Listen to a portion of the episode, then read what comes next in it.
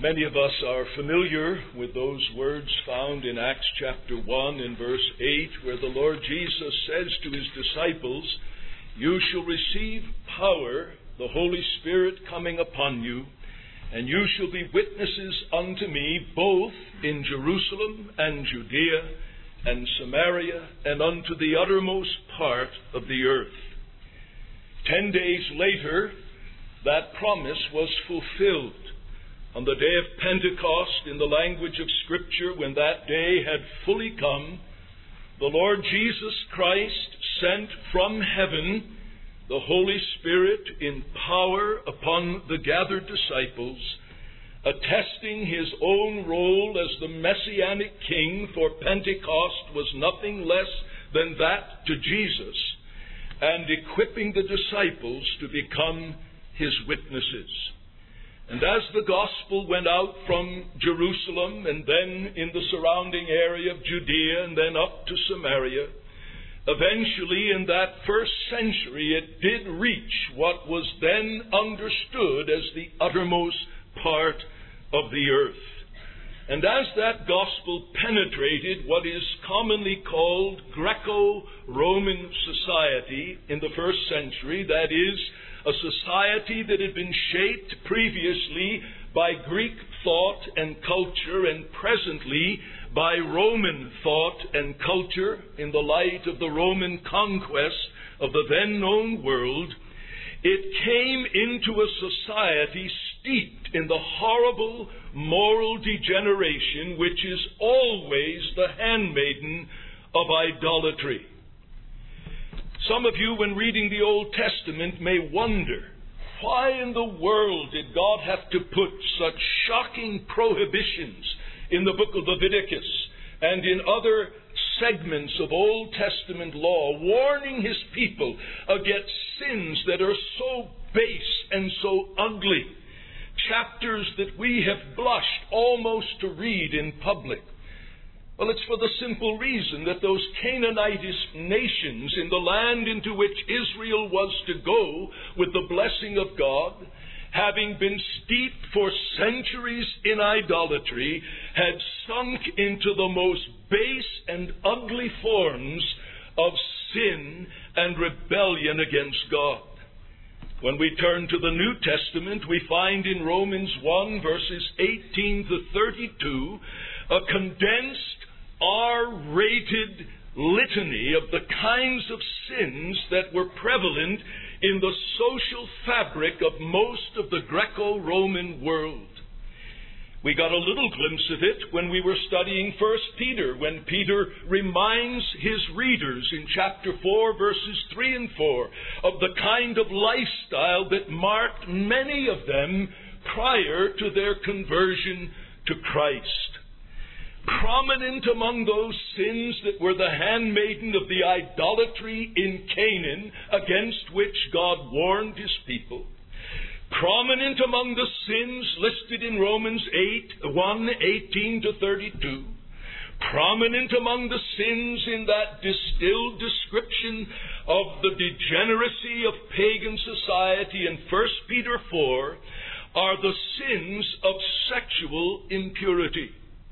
And it is for this reason that the New Testament records specific and repeated instructions on the subject of how the people of God are to maintain sexual purity in the midst of societies that have become a veritable cesspool of sexual impurity and uncleanness. In fact, the social conscience of most of these places where the churches had been established was so battered and distorted and desensitized that when a circular letter was sent out from the apostles at Jerusalem, they had to explicitly forbid the practice of fornication among the churches. Now, if you doubt that, I've quoted or given a summary or crises of the other passages, but turn to Acts 15 with me, if you will, for a moment. You remember the disciples, not the disciples, the apostles, have gathered together to hear the concern that is voiced by Paul and Barnabas, who, while they were ministering in Antioch, became aware that some were teaching that you needed to be circumcised and become a kosher Jew to be a full pledged Christian. And we read in verse 22 of Acts 15 that it seemed good to the apostles and elders with the whole church to choose men out of their company, send them to Antioch with Paul and Barnabas, namely Judas called Barsabas and Silas, chief men among the brethren. And these men are going to take back to those churches and to other churches the mind of the apostles there at Jerusalem and this circular letter is going to be delivered to the churches. Read on with me. And they wrote thus by them, the apostles and elders, brethren, unto the brethren who are of the Gentiles in Antioch, in Syria, in Cilicia, greeting. That's what we might call north of Palestine, moving upward and then over into that section we've come to know as Asia Minor, Turkey now. The gospel had been spreading out to the uttermost parts of the earth. And now, in these churches, comprised primarily of Gentiles, this statement is authorized to be normative among the churches. It seemed good unto us, having come to one accord, to choose out men and send them unto you with our beloved Barnabas and Paul, men that have hazarded their lives for the name of our Lord Jesus Christ.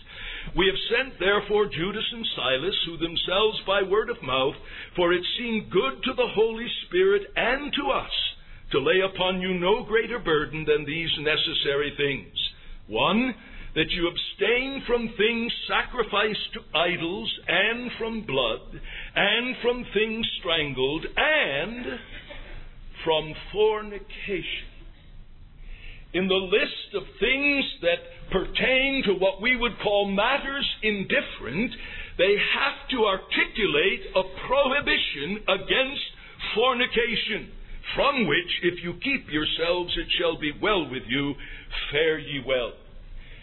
Now, as I was mentioning to two of my fellow elders prior to the service, as a young Christian, I used to read this and be greatly troubled and say to myself, Lord, it doesn't make sense. Everybody knows that Christians aren't supposed to fornicate. I could not relate to this passage. I believed it.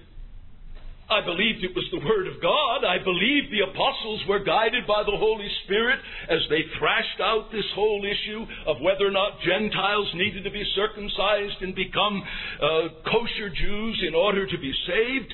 But I simply could not relate to the fact that they felt constrained to add, you must abstain from fornication. It no longer seems strange to me when I read it. No longer seems strange.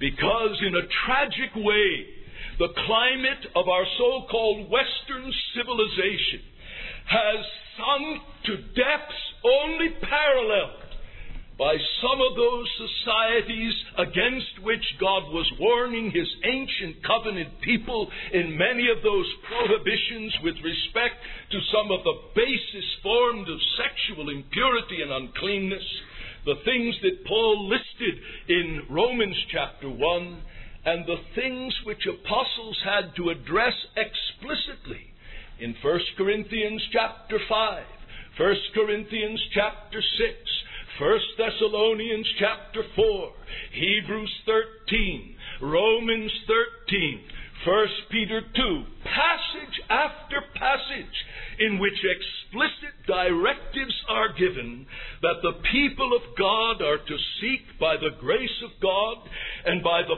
power and dynamics of gospel grace to maintain sexual purity. But since we have, as part of this society that is steeped in neo paganism and religious apostasy, come to days in which the atmosphere around us drips with impurity and uncleanness. And since God says we are not to be conformed to this age, we are not to let the world squeeze us into its mold, but we are to be transformed by the renewing of our minds that we may prove what is the good, acceptable, and perfect will of God. And believe it or not, since it has been 14 and a half years since I addressed the subject of sexual purity in a two or three message series, I've been constrained for several Lord's Day evenings to take up this subject with you the divine antidote to sexual impurity. And my purpose, I trust, has been made clear. And I trust none of you has any reservation that it is right and proper to do this. For when we open our Bibles and read the letters which would have been read in the mixed assembly of God's people with children present, 1 Corinthians 5, 6, 1 Thessalonians 4, and when we realize that God mandated under the Old Covenant that the statute laws be read every so often to the entire congregation of God's people, I trust none of us has a kind of carnal fastidiousness that makes us feel uncomfortable when these matters are addressed in a biblical, chaste, and God honoring manner. Now, in the course of our study, we will be looking at 1 Corinthians 6 and 1 Thessalonians 4 as two of the major passages. But before coming to those passages and the rich instruction they contain in what I'm calling the divine antidote to sexual impurity, I want us to back up and look at the larger context into which those specific words of instruction come to us. Those of you who are with us when I began preaching through 1 Peter chapter 3 will remember, I trust, that before expounding the specific roles of male and female, husbands and wives, we backed off and we looked at the whole matter of marital roles in the light of the biblical doctrines of creation, fall, and redemption. And in a very real sense, that's what I want to do with this subject of the divine antidote to sexual impurity. For when the apostle writes, for example, in 1 Corinthians chapter 6, and he addresses the subject of fornication head on, and marshals for the people of God a whole spectrum of motives and perspectives to help them stay pure in an impure society, behind and beneath and around all that Paul says in the way of specific directives is this larger biblical context of male and female relationships, our sexuality in the light of creation, fall, and redemption. And so, in pursuit of that goal, tonight I want to sit down with you on two basic foundational propositions. Propositions that I am personally convinced are essential to right thinking regarding sexual purity, and remember, it is right thinking that gives birth to right actions. Proposition number one Our sexuality, including our desire and capacity for sexual pleasure, originates with God and not with the devil. Our sexuality, including our desire and capacity for sexual pleasure originates with God and not with the devil. This is the absolute baseline starting point without which no thinking will end up where it ought to end. Some of you have had the experience of having your mind somewhere else when you went to button up your shirt or button up a dress with 10 or 15 buttons. And so you started and you got all the way to the end and you made a very disrupting discovery. You got the first button in the wrong buttonhole. And though all the other buttons went into holes, when you got to the end, you found you were one button short or one button too many. You started at the wrong place. And everything you built on that wrong start was out of line. It was skewed. Well, in the same way, when we come to think about the whole question of how can I, as a Christian, stand in the midst of this moral cesspool and be a pure man, a pure woman, a pure boy, a pure girl in this area of my sexuality, my sexual desires and capacities and appetites. Well, I submit to you, you'll not be able to do it unless you start here.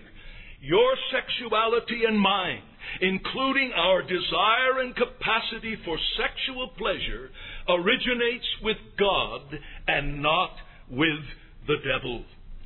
This, of course, takes us right back to Genesis chapters 1 and 2. So I ask you to turn there with me, if you will, please. Genesis chapter 1 gives us the broad overview of God's creative activity in six days.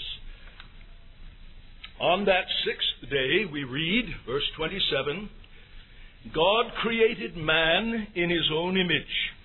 In the image of God created he him, male and female created he them. Sexual distinctions are an outworking of the mind and will and wisdom of Almighty God. He is making man in his own image, and he makes that image bearer male and female. And included within the maleness and femaleness were these realities of the capacity for and the desire for sexual pleasure. This is how God made them. Verse 28 And God blessed them and said unto them, Be fruitful and multiply and replenish the earth. And as the fruition of their commitment to each other and their engagement in sexual intimacy, they would bear children. They would be fruitful and multiply and replenish the earth and fulfill their God given mandate and when God looks down upon all that He has made, look what it says in verse 31. And God saw everything that He had made, and behold, it was very good. As we shall see as we look at the zoom lens of the creation of man and woman, we back off for a minute now with just Genesis 1 in front of us, and we see God, as it were, sitting back looking upon the work of his hands, including the creation of man, male and female, with the capacity to be fruitful and to multiply, and with the desire for that relationship that will result in fruitfulness and multiplication, not as some kind of a horrible burden imposed upon them against their nature and against their desire but with all of the latent sexual capacity and desire and the ability for sexual pleasure, and God looks upon it and said, It is all very good. And He didn't say, except the sex business. God didn't say that. And you must not say that, and you must not think that. Come now into Genesis 2. Not a contradictory account but the broad stroke account of Genesis 1 is supplemented with God's account of that crowning work of His creative wisdom and power, the creation of man. And after He creates the man, and we have more details of how God did that here in chapter 2, we read in verse 15 And the Lord God took the man and put him into the Garden of Eden to dress it and to keep it. God took the man he had made and he put him in the circumstance in which he was to accomplish the task assigned to him. Work was not something that came in after the fall. Work was a noble enterprise flowing out of God's creative design and His express will for man, His image bearer. God was a worker. He makes man in His image to be a worker. He puts him into the garden to dress and to keep it. But now we read in verse 18, And the Lord said, It is not good that the man should be alone. I will make a help meet that is, a help answering to him. Out of the ground the Lord formed every beast of the field and every bird of the heaven, and brought them unto the man to see what he would call them. And whatsoever the man called every living creature, that was the name thereof. And the man gave names to all the cattle, and to the birds of the heaven, and to every beast of the field. But for man, for Adam, there was not found a help meet, suitable, answering to him. No doubt as the various animals were paraded before Adam, and with a mind untainted and uncrippled by sin, Adam is able to make an analysis of the size and shape and function of that animal. Giving the name was not just giving some kind of a convenient verbal tag. It was identifying the significance of that animal, its significance in contrast to other animals. And Adam names them, but in all of the naming, in all of the analysis of their unique characteristics and functions and their place in God's world, there was nothing in all that Adam surveyed and named that answered peculiarly to his need as creature made in image of God. He had eyes to see the animals. The animals could look back, maybe with the dumb blank stare of the cow, maybe the intimidating look of a lion. But in the eyes of neither cow nor lion nor any other creature was there that which spoke of a soul and a mind with which Adam could communicate. No helper answering to his need. And whatever the animal was, in its muscularity or in its furriness or softness, there was not among all the animals that which Adam would instinctively hold to his bosom as one of his own kind. He's conscious that the animals have sight and they have hearing and they have mobility, many characteristics that he, as image bearer of God, has. But in all of that, there is no creature that answers to his need. One wonders. What kind of language Adam spoke? I don't know. I don't know what kind of language God used when he spoke to Adam. Adam, where are you? But we can imagine that Adam may have sought to communicate. And he talks to a dumb beast. And the beast may look at him with a blank stare. But there's no language coming back. There's no communication of mind and of soul. And Adam is brought to feel very keenly in the midst of all of the profuseness of God's creative genius, there's nothing answering to my need. So, what does God say? God takes the initiative and says, It is not good that the man should be alone. Alone amidst all the beauty that I've made, alone amidst all the animals I've made, I will make a helper meet or answering to him. So, how does God do it? Verse 21. And the Lord God caused a deep sleep to fall upon the man. The first incident of anesthesiology in human history. God put him to sleep. And the Lord God caused a deep sleep to fall upon the man, and he slept. And he took one of his ribs and closed the flesh thereof instead. And the rib which the Lord God had taken from the man made he a woman and brought her unto the man. And the man said, Now think what this must have meant for Adam. I don't know how many hours he has spent with the animals parading by. And he comes to that conviction. There's none of these that answer to my deepest needs. Not knowing that God has pronounced it is not good for him to be alone. The next thing he knows is he awakens from a deep sleep, and there in front of him, the moment his eyes are cast upon her, he says, Aha, there's the one answering to my need. And so he exclaims, This is now bone of my bones, flesh of my flesh, and he doesn't hesitate giving her a name. She should be called Isha, for she was taken out of man, out of Ish. She is my counterpart, like me, but separate from me. In many ways, she is a mirror image of me, but she has her own image that is mirrored back to me. She is bone of my bone, flesh of my flesh. She shall be called woman, Isha, because she was taken out of man.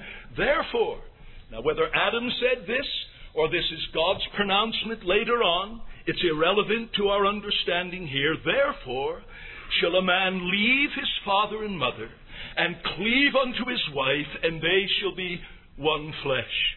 And now we're back to straightforward history. And they were both naked, the man and his wife, and were not ashamed. You see, if you and I were writing the creation account, we would not end that account with two creatures in buck nakedness, unashamed. We'd end it by saying, There they were, shaded by the leaves, bowed in prayer.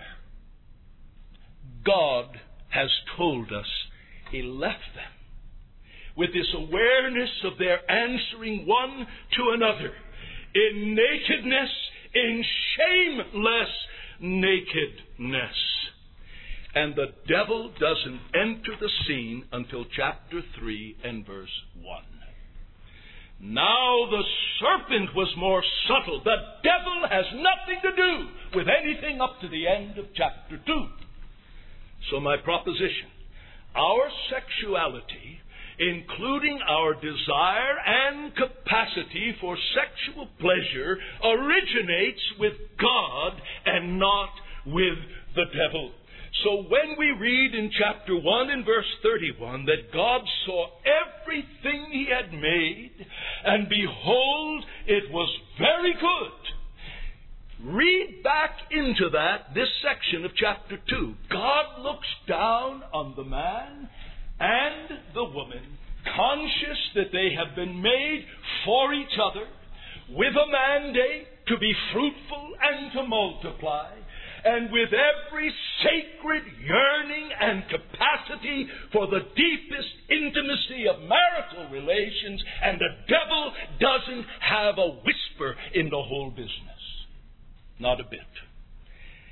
Now I ask you, do you feel comfortable with God's account of how he did it? Or do you feel a little squeamish? I find it a good test. Ask yourself the question Do I feel comfortable with this? That Almighty God has established this, not the devil. Well, you say, Pastor, why is that so critical?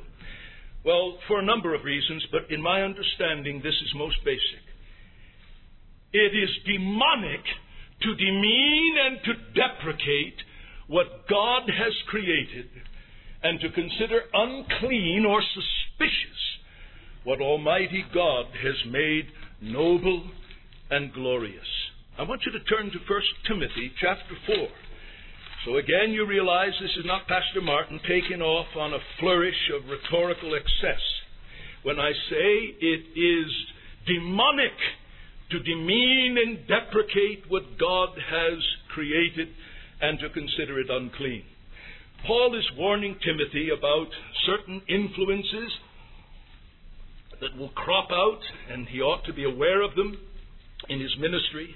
The Spirit says expressly, 1 Timothy 4 1, that in the later times some shall fall away from the faith, giving heed to seducing spirits. Now, notice, doctrines of demons. Behind the doctrines that emerge and will seek to infiltrate the church are unseen but very real demonic powers. That's what Paul says to Timothy through the hypocrisy of men that speak lies. Demons are behind the doctrines.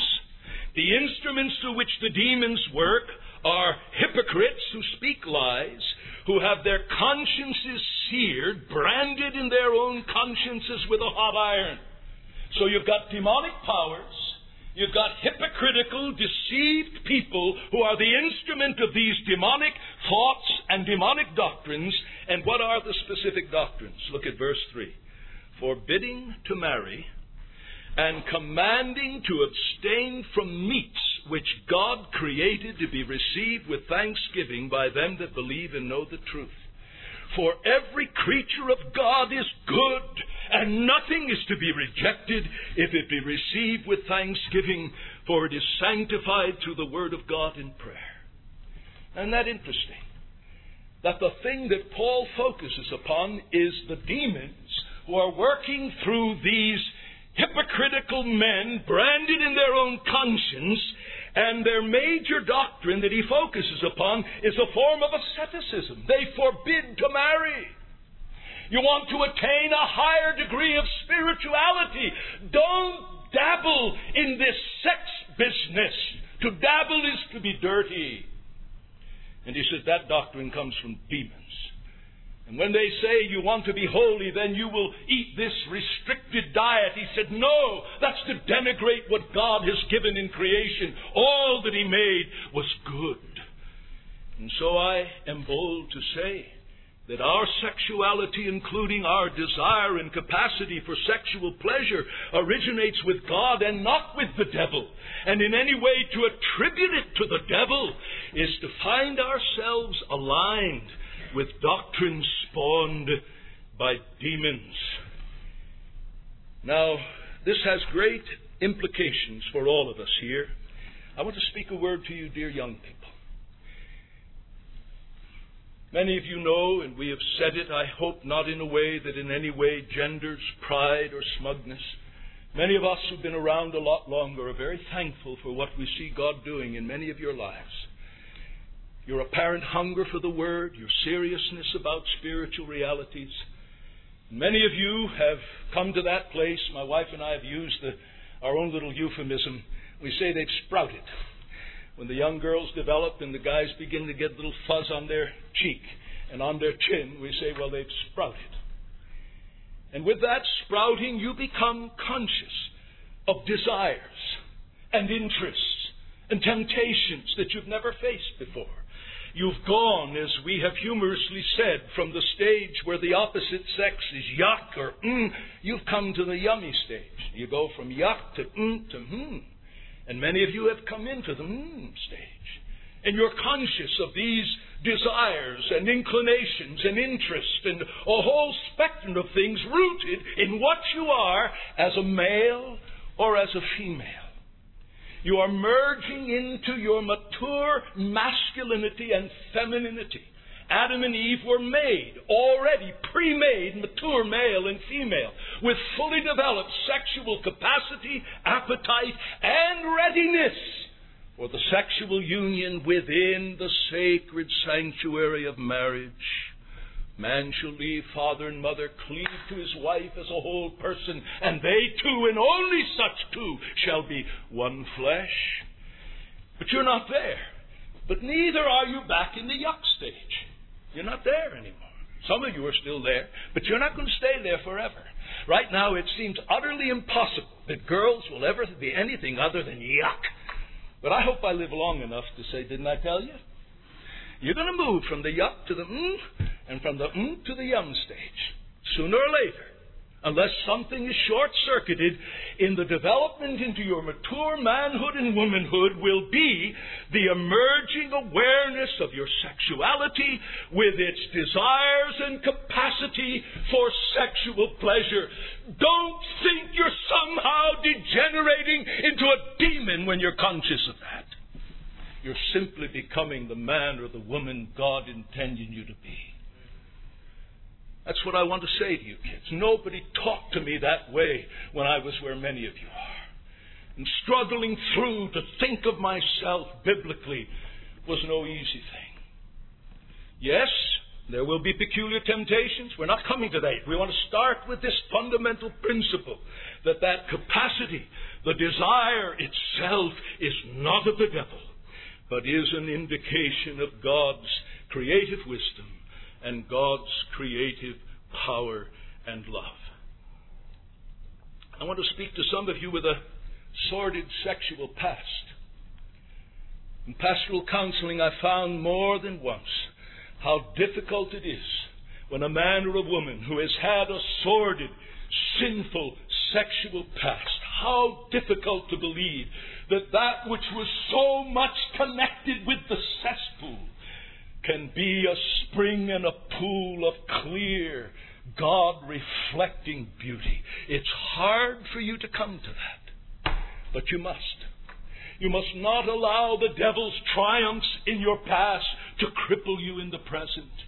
And to think about your identity as a sexual being as something inherently and hopelessly stained and unclean, and you can't wait till you die and go to heaven and become a floating spirit.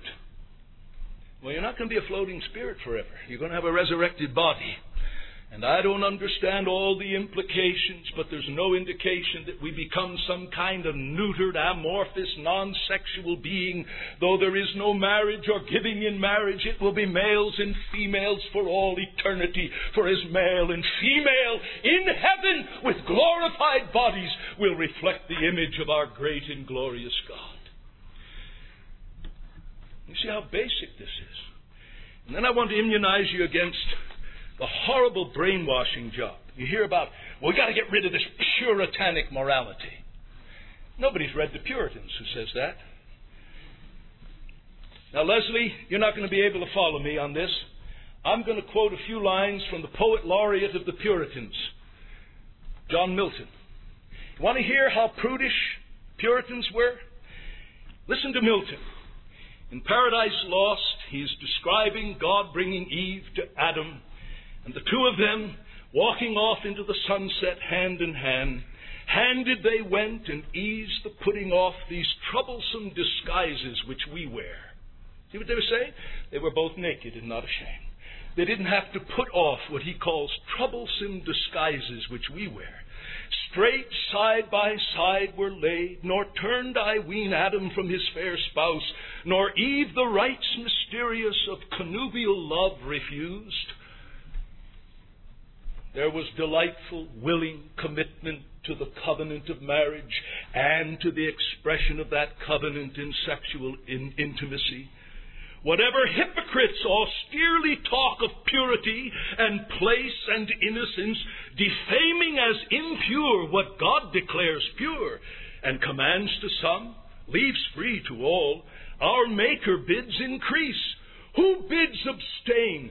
But our destroyer, capital D, he's referring to the devil. Whoever would have caused marriage to be dirty, it's our destroyer, foe to God and man. Hail, wedded love, mysterious law, true source of human offspring, sole propriety in paradise of all things common else. By thee adulterous lust was driven from men among the bestial herds to range by thee, founded in reason, loyal, just, and pure, relations dear, and all the charities of father, son, and brother first were known. Far be it that I should write thee sin or blame, or think thee unbefitting holiest place, perpetual fountain of domestic sweets, whose bed is undefiled and chaste pronounced, present or past, as saints and patriarchs used, here love within marriage, with sexual intimacy, his golden shafts employs. Here lights his constant lamp and waves his purple wings, reigns here and revels, not in the bought smile of harlots, loveless, joyless, unendeared, casual fruition, nor in court amours mixed dance and wanton mask or midnight ball or serenade which the starved lover sings to his proud fair, best quitted with disdain. Love 'em and leave 'em, no new thing under the sun. These, Adam and Eve, lulled by nightingales, embracing slept, and on their naked limbs the flowery roof showered roses, which the morn repaired. Now, isn't that horribly restrictive, puritanic views of our sexuality? Nonsense. A beautiful. Maybe you can't appreciate that. I get the goosebumps reading it. There's nothing in there that is sinfully erotic. It simply paints in beautiful verse what the Word of God says God beheld all that He made, and it was good. That's the first principle. Second principle, and I hope to establish it more quickly, or I should say, proposition. Second proposition is this the God who designed and created us with our sexuality is the only one who has the right to determine and impose its legitimate functions. The God who designed and created us with our sexuality is the only one who has the right to determine and impose its legitimate functions. Now, most of you probably out in the glove compartment of your cars have what is called an owner's manual. It's really not the owner's manual, it's the manufacturer's manual. Isn't it? They made the car. They put the various components together. They know how best every one of those components can operate, be serviced, be maintained, so that you get optimum use of that thing which the manufacturer made with a specific end in view. That it would be a functional, safe means of transportation. Who knows better how to write the manual than the manufacturer? That's why the owner's manual comes from the manufacturer, comes with the car. You say, okay, Pastor, obvious. So do you think I'm stupid? Sure, I understand that. Well, suppose, now just suppose, we got to use our imagination. Just suppose you should go out in the parking lot tonight and there you see a vehicle over on its side. And suddenly this vehicle has a mind and it can talk and the wheels are spinning away. Let's get it a pulley on its back so we can really carry out the illustration. And the wheels are a spinning and the horn is a blowing. And you say, Car, what in the world are you doing? He said, Ooh, I just found out I can make noise. I just love making noise. Listen to me. Honk, honk, honk. And you said, Crazy old car, you're not. Well, listen, I can do something else. Watch me spin my wheels. It goes up to 100 miles an hour. Kids, you say no car would be stupid enough to do that if it could think and speak. You see where I'm going with the illustration? The thing was never turned off the production line to function that way. Does it have the capacity to be on its back making noise? Yes. I've seen cars that have run into a telephone pole and the horn got jammed, and all it was was a bent up noisemaker. But it wasn't made for that. And how do we know it? Well, among other ways, we know it because the manufacturer who made it with a specific end in view has given us an owner's manual, tells us how to have the thing function to the optimum end for which it was created. Now, a silly illustration, but I find that people are most helped by the silly illustrations when all the more profound things get washed away with time. Do you see the application? Who's the manufacturer of you and me? In the beginning, God created. And God said, Let us make man in our image and after our likeness. He's the manufacturer. And the product he made has sexual capacities and sexual functions and sexual desires. But it was never made to have a mind of its own, to toot its horn and spin its wheels.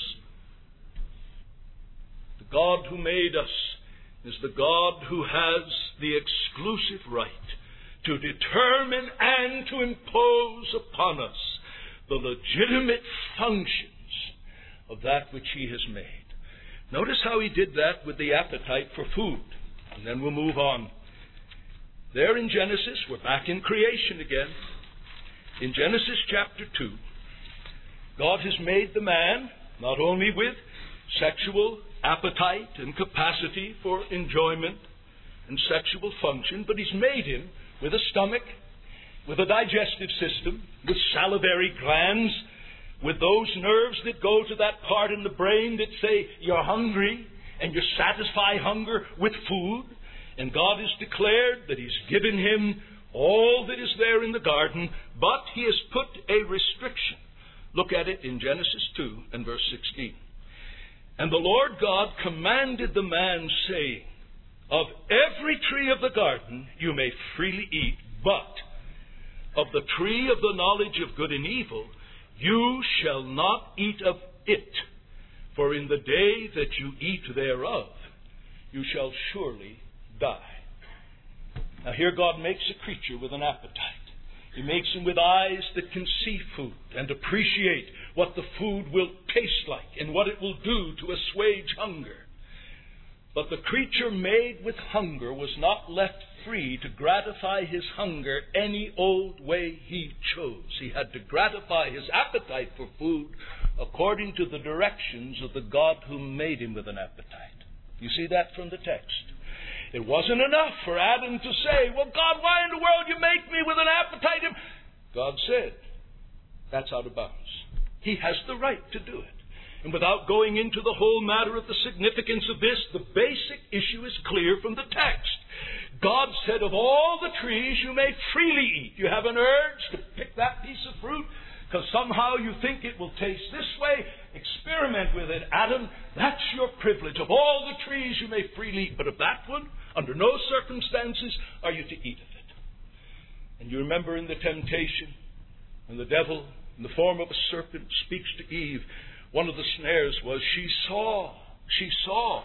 There was something. Verse 6 of chapter 3 when the woman saw that the tree was good for food, and it was a delight to the eyes. You see, those things which can cause us to salivate and cause us to think we desire a certain food, they all kicked in and they were directed to the tree. But over that tree stood the X of God. Don't touch it. Don't eat of it, lest you die. Well, in the same way, without the same explicitness in this passage, when God makes the man and the woman with the capacity and the desire for sexual enjoyment and fulfillment, he mandates to them. Verse 27, God of chapter 1, God created man in his own image. In the image of God created he him, male and female created he them, and God blessed them, and God said to them, Be fruitful and multiply. When you engage in sexual intimacy and there is conception and birth, you are pleasing me. You have my mandate to be fruitful and to multiply and to replenish the earth. The God who has designed and created us with our sexuality is the only one who has the right to determine and impose its legitimate functions. So that when our Lord, centuries later, in Matthew 19, is questioned about the issue of the permanence of marriage, this whole thorny question of divorce, what does he do? Luke, uh, Matthew 19:3. There came unto him Pharisees trying him, saying, is it lawful for a man to put away his wife for every cause? And he answered and said, Have you not read that he who made them from the beginning made them male and female, and said, For this cause shall a man leave his father and mother, shall cleave to his wife. Very clearly that sexual fulfillment is to be heterosexual by the design of God. Man, woman, man shall leave father and mother, cleave to his wife, and only within that cleaving, that total covenantal commitment of one man to one woman is there to be sexual intimacy, and the two shall become one flesh. What two? Who decide they like each other and want to spend a night together or agree to live together for a period of no. The two who have made this leaving and cleaving and this irreparable covenant of commitment. This unrevocable. That's the word I want. Irrevocable, unrevocable. The Lord is saying, right from the beginning, that was the divine intention. You say, well, who is God to tell us what to do? He's our Creator. The whole idea was His. And He had noble ends to secure glory to Himself. And He says, within this framework, my glory will be seen and revealed in those creatures that I have made with sexual capacities and functions and desires. And they are to be filled, fulfilled according to the mandate of my own word and nothing else. So when God is about to articulate from Sinai that summary of all moral duty, the seventh commandment, you shall not commit adultery. On into Matthew 5 when Jesus takes to task those religious externalists who thought that if they were never caught in bed with a woman other than their wife, they had kept the seventh commandment. He says, You have heard that it was said, You shall not commit adultery, but I say unto you, Whoso looks to lust, whoso looks with a view to desiring, and in his mind conceives of having sexual fulfillment with anyone other than his wife, he has committed adultery already in his heart. Now, dear men, the Lord is not saying, Whoso turns his head inadvertently and sees a woman who is attractive and who may not be dressed modestly and is tempted to look where he shouldn't look and to allow the look to give birth to thoughts, who at that moment turns away. He's not violating the words of our Lord. He said, Whoso looks with an intent to lust. And I've seen poor, overly sensitive men feeling I'm breaking the seventh commandment because I'm turning my head away all day. No, you're turning your head away because you're determined not to break it. Bless God for that. And if there's ever a marginal thing, then say, Lord, I'm not sure if that second look involved lusting, but if it did, cleanse me in the blood of your Son and help me next time not to look the second time. The Lord has a right to tell us that, and it works the other way around. It used to be years ago in the ministry. I thought it unthinkable to talk about women lusting after men, but not in this day. One of the wretched birthing realities of the feminist movement is to make women say, You've got as much right to lust after men as men have to lust after you. And I could demonstrate that by just describing some of the stuff that is seen in popular magazines. I'm not talking about pornography. You women, you look with an intent to lust. Oh, he's got a firm body. He's got this. He's got that. I would. You're breaking the seventh commandment, and God has a right to tell you that. And God has a right to say in Hebrews 13:4, marriage is honorable in all, and the bed undefiled, but whoremongers and adulterers God will judge. Why? Because whoremongers and adulterers say, I've got sexual capacity and sexual desire, and those are my desires and my capacities, and nobody, including God, is going to tell me what to do with them. My friend, that's the mark of an unregenerate man whose carnal mind is enmity against God, is not subject to the law of God, neither indeed can it be. And that's why God says, Whoremongers and adulterers God will judge. Be not deceived. Know you not that the right, unrighteous shall not inherit the kingdom of God? And at the head of the list, Paul lists these forms of sexual deviation. Similarly, in Revelation 21 8, and there again in Romans 1 18 and following. So we come then to this second principle that the God who designed and created us with our sexuality is the only one who has a right to determine and impose its legitimate functions. Now, I believe with all of my heart there are many of you who welcome God's impositions of His will over your sexual capacity, functions, and capacity to enjoy the sexual relationship. I believe with all my heart there are many of you who say of every precept and principle in Scripture that touches that area of your life, Oh, how love I thy commandments. Oh, that my ways were directed to keep thy statutes.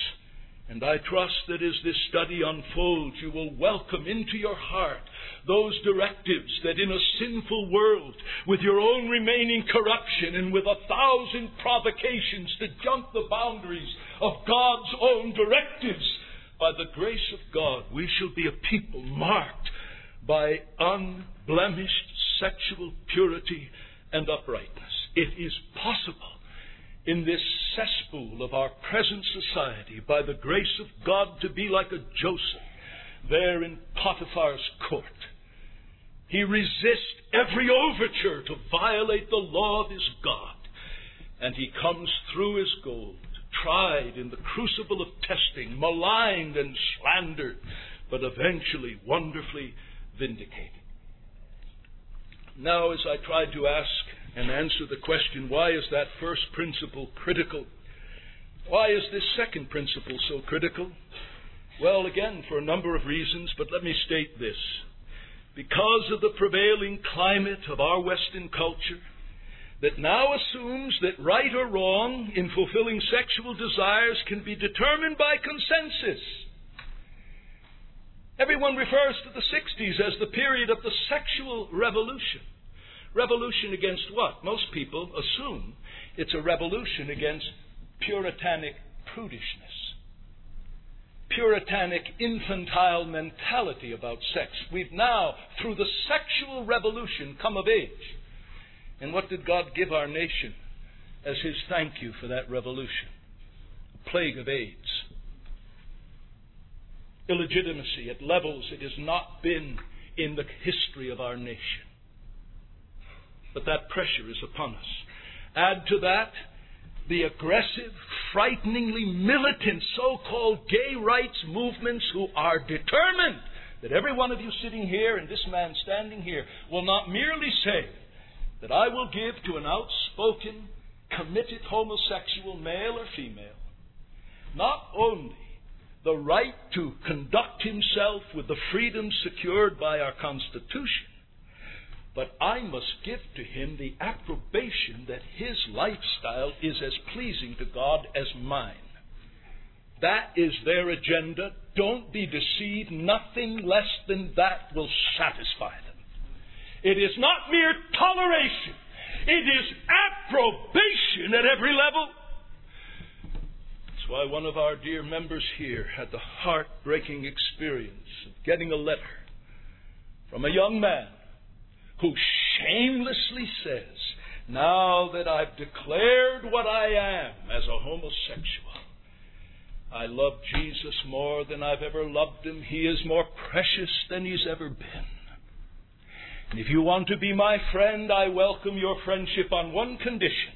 You don't use your friendship to try to do anything to dissuade me that what I now believe and experience is well pleasing to God. I've seen the letter with my own eyeballs. He has simply absorbed the agenda of the so called gay rights movement. That pressure's on us. More and more, when you say in the sweetest terms possible, as I can say tonight, if there is sitting among us someone committed to a lesbian lifestyle in the fulfillment of sexual appetite, or a man committed to homosexual lifestyle in the name of Christ and for the sake of Christ, I believe I'd be prepared to give my life to win you to Christ. But in telling you I want to win you to Christ, I want to win you to a Christ who'll break the chains that bind you to your perversion and set you free to be Christ man, Christ woman, with a body that will honor Him so that in any of its sexual expressions they will be an expression of submission to the law and will of the God who made you as a sexual being. We live in a country that thinks if enough states will approve same sex marriages, they will be legitimized. Who in the world are you, you un American, proud, bigoted prude? Get with it! Isaiah 8:20 to the law and to the testimony. If they speak not according to this word it is because there is no light in them.